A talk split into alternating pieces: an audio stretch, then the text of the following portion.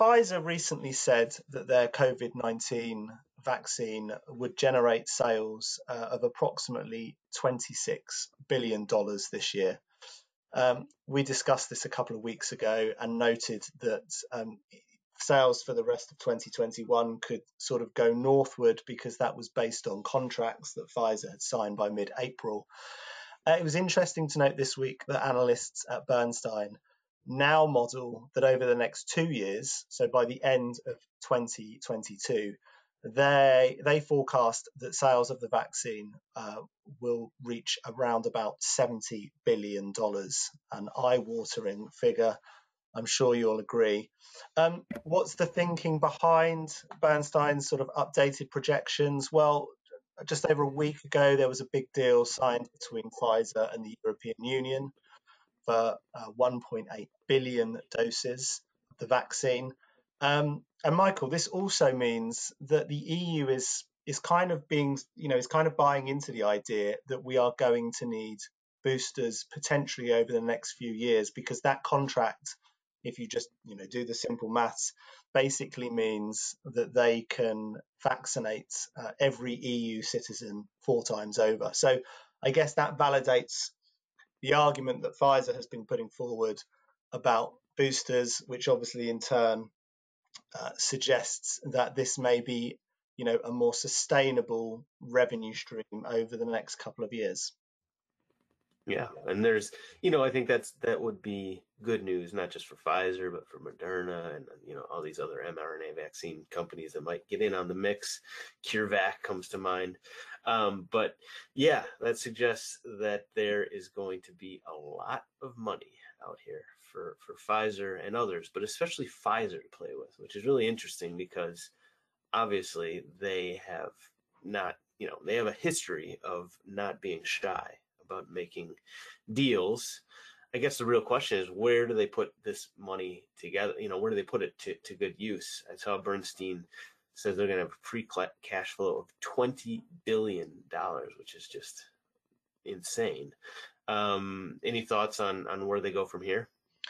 Well, like you said, you know, obviously legacy in M&A, if we're talking, you know, back over the last couple of decades now, um, I think the new CEO, who's, who's, who's, you know, Albert Bourla, who's been in charge for a few years now, he's been less obviously focused on those really big M&A deals. Um, you know, the last deal that that Pfizer did, um, they, they bought Array Biosciences, which is a, a cancer specialist for about $12 billion a couple of years ago. I mean, he's obviously, as the CEO, he's been sort of overseeing some other major sort of structural changes. So they spun out the the Upjohn unit last year, which is the kind of the established older products. Um, they've set up a consumer joint venture, uh, joint venture with GlaxoSmithKline. So they've kind of, you know, they're kind of focusing on the innovative kind of portfolio. And perhaps you know now that you know the the the impact of the pandemic is is is hopefully uh, receding you know maybe it's ripe and it's the right time for Pfizer to be thinking about deals. You know it all kind of makes sense. You know there's there's money in the coffers. Um, they are focused you know they seem to be focusing on on, on wanting to sort of uh, sharpen up you know what they do in terms of innovative r&d and there's also there's a couple of other factors that come into play you know. Ibrance um, is pfizer's breast cancer drug. It's one of its biggest sellers. Um, it's still going to make the company you know decent money over the next few years but the growth is is likely to slow um, possibly you know sales are, are possibly going to decline because it hasn't um, demonstrated um, efficacy in earlier stage breast cancer patients. And notably, one of its competitors, a drug that marketed by Eli Lilly, has. So there's question marks over the kind of growth momentum for Ibrance. And then obviously there's also this this big sort of uh, question mark at the moment over the JAK inhibitors, which is a drug class um, uh, for inflammatory conditions that Pfizer has has been a real pioneer in. But it's actually that drug, um, Xeljanz, which has been tied, uh, you know, associated with these this increased risk of, of cardiovascular events and malignancies. Um, and I, I, don't think anyone is expecting Xeljanz to be withdrawn from the market, but certainly, you know, we're talking a lot about what regulators are going to say. And then there's a knock on effect with newer JAK inhibitors and whether they are going to be, um, you know, the, the uptake of them in the future is going to be constrained by association with Xeljanz and, and how regulators treat the safety labeling of those drugs. And Pfizer, you know, as expected, because it's it's been a leader in the JAK inhibitor class, has also, you know, made big investments in newer uh, JAK inhibitors as well. So I definitely think that there are a few um, factors in play which suggest that that you know Pfizer uh, could be on the lookout for deals, but it's going to be competitive. You know, I think there's other companies. You know, Merck, its its big rival in the US, um, is another company that if you if you listen to what management are saying recently, they are very much um, talking about reducing their dependence on Keytruda, and they, they kind of know that investors are looking for them to do deals as well. And there's there's a handful of other companies that are in a, you know a not dissimilar position.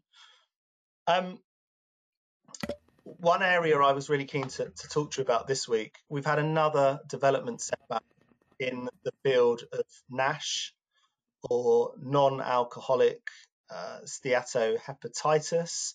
I mean, we're now, Michael, we're a far cry from the sort of heady days of 2014 when, you know, NASH was being touted as this sort of huge, untapped primary care opportunity for the industry. Um, and this week it was a company called NGM Biopharmaceuticals that reported some negative phase two data for their NASH drug. Uh, you know, can you sort of expand a bit on, you know, what what the drug is and sort of what went wrong, as in, you know, what didn't the data show that they were hoping it would show? Sure. So I think, yeah, you know, you point out that uh, we are far cry from 2014. Yeah, I mean, like analyst, analyst projections uh, a few years ago were suggesting that NASH drugs were going to be, you know, a market of 20 or even 30 billion dollars in less than a decade. So uh, obviously things have not exactly gone to plan with some of the more, you know, the later stage and higher profile agents falling by the wayside, one of which we can get to in a minute. But um, the this issue specifically with NGM and their aldafermin um, is so basically it is one of a number of candidates targeting fibroblast growth factor that are in development. You know, given FGF's known connection with fibrosis, it just makes sense, given that that's really at the heart of NASH. You know, this agent had shown some pretty interesting or encouraging mid-stage data and people got kind of excited about it. Then this phase 2B trial just read out this week, and it wasn't a total flop. You know, there may be an effect there because aldafermin, the low dose and the high dose, both actually showed um, an effect, but, and it's a big but, the middle dose actually did worse than placebo, which raises all sorts of questions.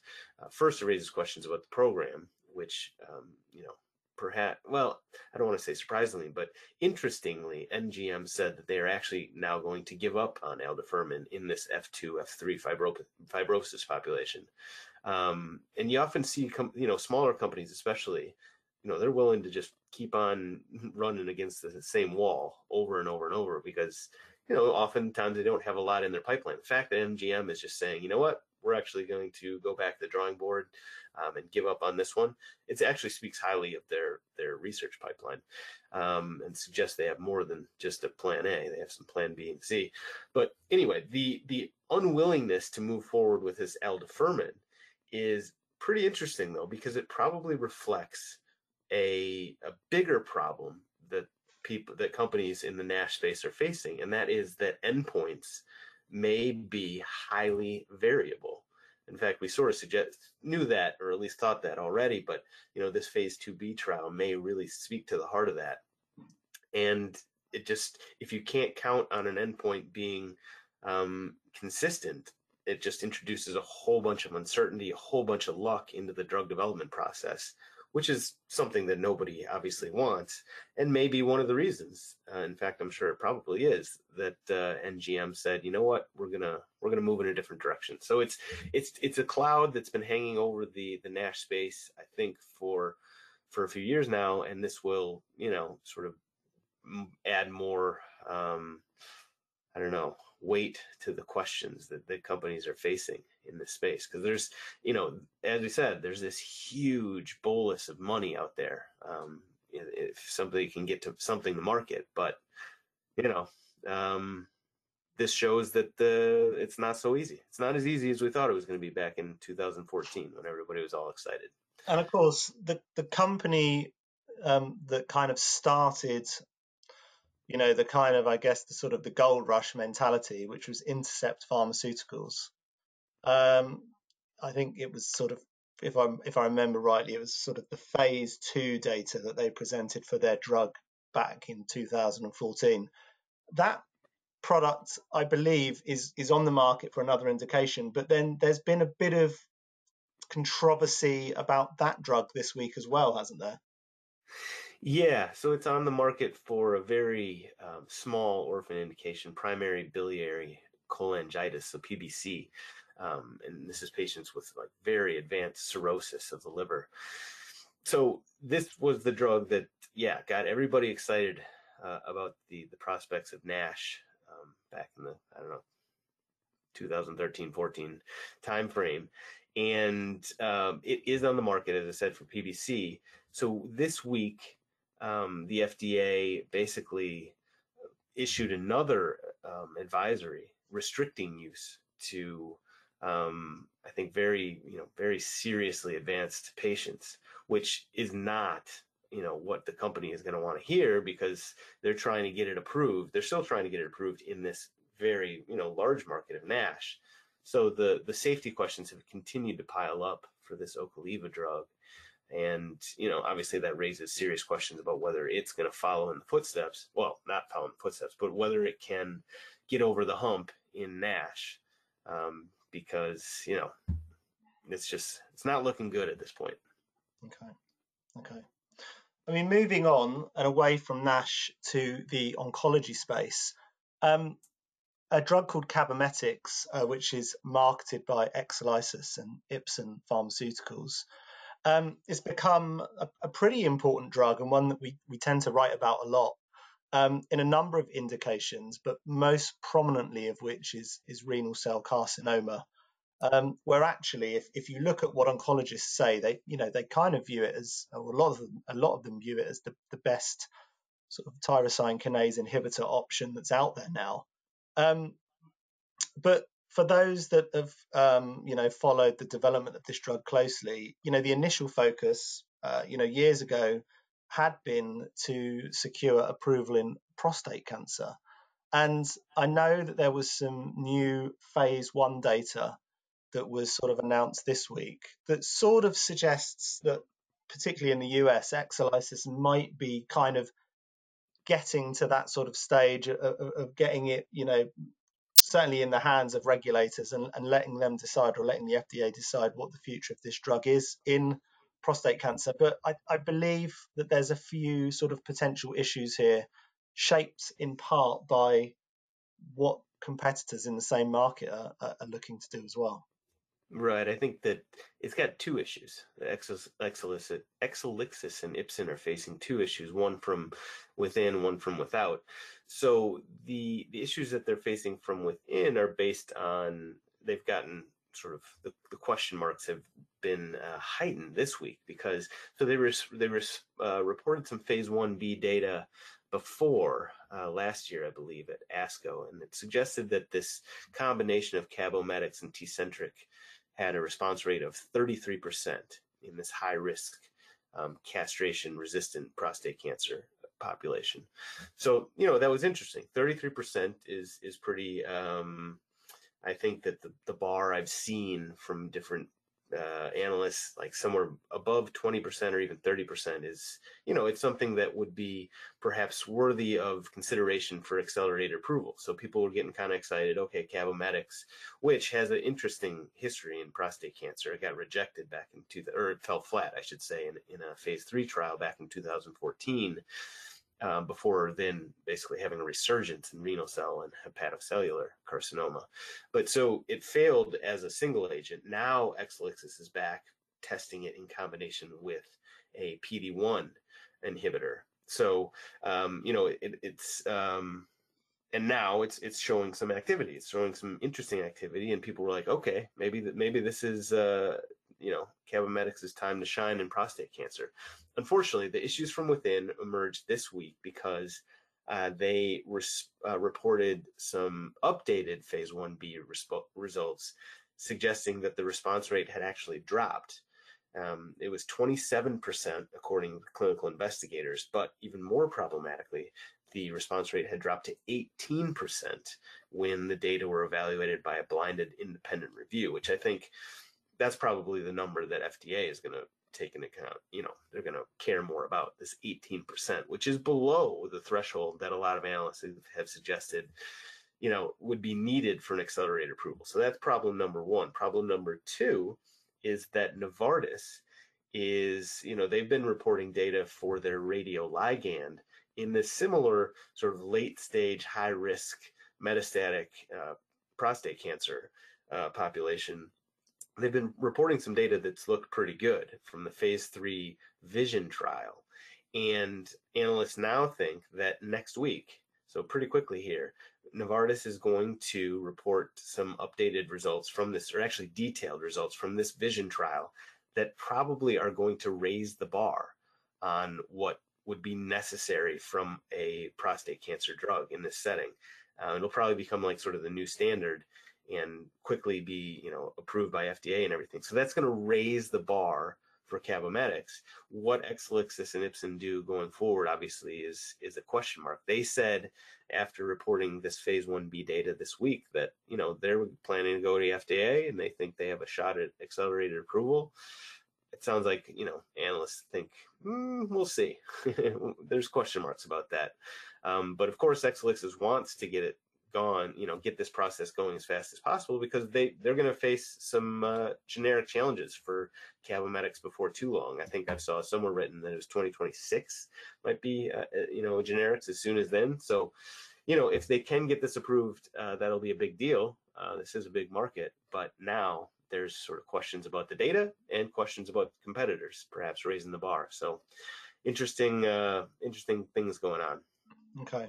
Yeah, we'll certainly be keeping an eye on that next week. Um, the data you're talking about from the vision study for the Novartis drug is one of the late breaking abstracts. Um, but yeah, they, it has, according to the company, uh, that that study has hit its um, endpoint in terms of overall survival and I think um, radiographic progression-free survival. So, as you alluded to, you know that looks like it's a high bar, um, and I think from memory, I think you know, I think we spoke to an expert a couple of months ago, and I think you know there's a there's a kind of a strong view that that, that product will quite quickly um, you know move into potentially move into earlier line settings, assuming that the data is positive and, and, and the fact that it's it's it's hitting overall survival in later line patients suggests that's the case.